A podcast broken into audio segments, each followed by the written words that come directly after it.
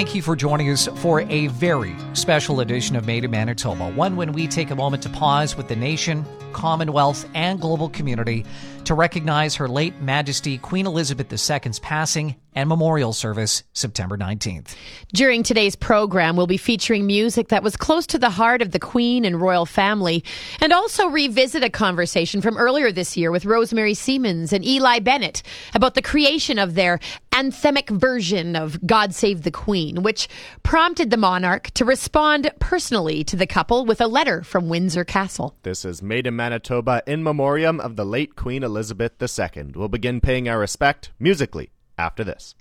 Thank you for listening to Made in Manitoba as we reflect on the life of Her late Majesty Queen Elizabeth II and the musical connection she's recently had to Manitoba. One of those is the husband and wife duo, sax and violin, Rosemary Siemens and Eli Bennett, receiving a personal letter directly from Windsor Castle. The letter arrived in response to the duo's epic recording of God Save the Queen, featuring a 400 piece orchestra and choir created by just the two of them them in advance of the Queen's Platinum Jubilee earlier this year. We now go back to January 2022 when our former co host, Jamie Giesbrecht, spoke with Rosemary about how the song came to be, how it reached the Queen, and the letter they received. So, what happened in September, Eli and I, my husband Eli Bennett, and I made a version of God Save the Queen. And this was a thank you to the Queen. Um, for her giving us the Diamond Jubilee medals for our contribution to, to the arts in Canada. And so we it was our dream to get this in front of the queen. And so when we sent out our email to people that were on our email list sharing about this in the video we said you know we'd love to play this for the queen or get this to the queen. And so someone that i had met at a concert of mine jerry scott he emailed me back and he said he you know he was uh he owned word records canada mm-hmm. and he was president of focus on family canada and haven of rest canada. And i remember meeting him at one of my gigs and he said, I was so inspired by your guys' version. He says, you know, he says, I know someone named Jim Small, and Jim Small was the historian for Haven of Rest. Oh. And and he goes, Jim knows the Queen. He writes her letters back and forth, and oh. they've known each other for years. And he says, I want to get your version of God Save the Queen to him to send to the Queen. Wow. I was like, oh my goodness, this would be amazing. And so he got our version to Jim, and Jim says, absolutely, I'll send it. And so we met with Jerry and we actually, he says, send the Queen a Christmas card and give her one of your hymn CDs. And then we put God Save the Queen on a CD with a picture of us um, with our medals. Wow. And so in November, Jim Small sent that to the Queen and it goes on special airmail, royal mail to the Queen. And it goes direct to her because he has her direct address. And so we didn't know if we'd hear back, but we were kind of thinking maybe, but we were, it would be amazing if we would. And so January, I think it was January 6th, we have a we have a public mailbox um, downtown Vancouver, and so they emailed us that we had a few different things in the mail, and then Eli screenshots it to me and sends it to me. He says, "Look what just came in," and it says Windsor Castle. and we're like, "What?" and uh, but we could not believe it. So he went to pick it up and brings it home, and uh, we open it up, and it was it was penned by Mary Morrison, who is uh, the Queen's lady in waiting. And she has been with the Queen since 1960. It's, she's known to be the Queen's closest confidant. And she says the Queen was so touched by her generous gesture and thanked us for doing the national anthem and for the Christmas card and for the CD. And it was so amazing. We couldn't actually believe it. And, you know, I talked to Jerry, I called Jerry Scott right after it, and I says, Thank you so much for making this happen. And he goes, Jim Small just called me, he says, and Jim had received a letter from the Queen on Monday and she had told him that she was personally sending us a thank you card. So he was checking in to see if we had received it yet. So it was so amazing. So, Rosemary, take us through how you were able, alongside with your husband Eli, to create this unbelievably massive and anthemic sounding 400 piece orchestra and choir. So, basically, I would sing like the lead line, like the melody, I would sing that like 15 times. Oh. So, and then he would just layer it. My husband Eli would layer it. And so I sang over myself, over myself, over myself. Then I would make the first harmony, and then I would sing that 15 times, and then I would make the next harmony and sing that 15 times, and and so, and so on to create the full sound of the choir. Yeah, It was uh, it's very time consuming, but that's how that's the only way to get the sound of a choir without having like a hundred people in your living room recording. right. Interesting. I remember when I was record when I first started recording, and and um, my teacher said you want to have a few different intonations because that's how it is naturally. People don't sing perfectly in tune, and you want to. That's how it sounds real, actually. You know. Yeah, you get those it's waves and harmonic yeah, series totally. and all that stuff. Totally. Uh, that is so cool, and uh, I mean it's refreshing to hear "God Save the Queen" because a lot of the versions that exist today are very old already. I, I don't think a lot of people really record this song anymore. Yeah, absolutely. And I think a lot of people, you know, I we played it at a at a gig in September and for the first time and it was just at a it was a house charity event and everyone immediately stood and it was like very felt very special and you know, it's because people are used to singing it. I mean, in the older generations they're used to singing it in school. I mean, I sang it in school Yep. and you stood and I remember playing piano for it and it was just it was a very special moment and it's etched in people's minds and in their hearts and so you feel a sense of pride when you sing this and so I think it's it's a very special song.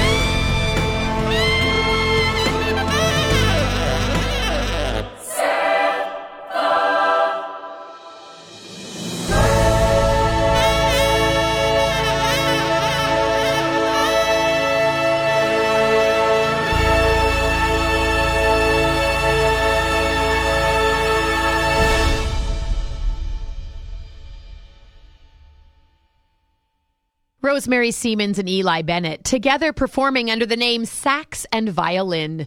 That was the powerful version of God Save the Queen, which caught the ear and heart of Her late Majesty Queen Elizabeth II. After the break, we'll continue this special edition of Made in Manitoba as we shift gears to playing music close to the heart of the Queen and royal family. Please stay tuned.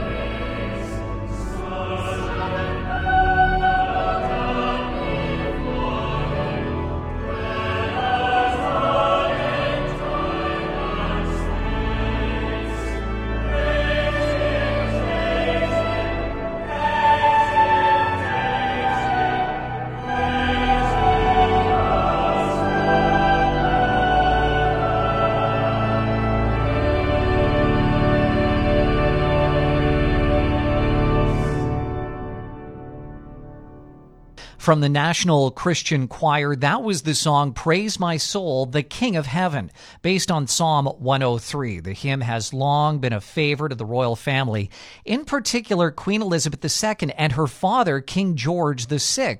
It was featured, by the way, at the wedding of Her Majesty and Prince Philip in 1947. Next, we'll share a piece specifically written for a young Queen Elizabeth II. Arnold Bax, then Master of the King's Music, wrote his morning song in 1947 to celebrate the then princess's 21st birthday. Subtitled Maytime in Sussex. This delightful work for piano and orchestra skips along in true springtime fashion. The version we're playing today is performed by the English Chamber Orchestra, led by Jeffrey Tate.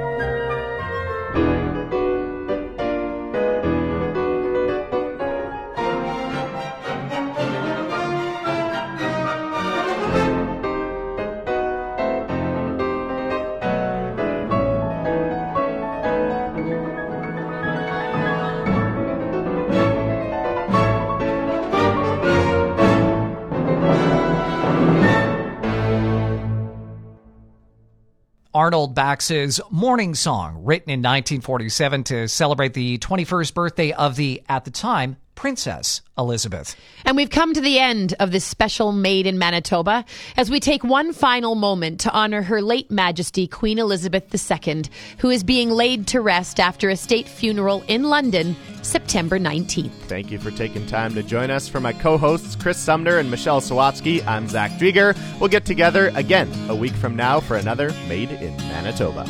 Good night.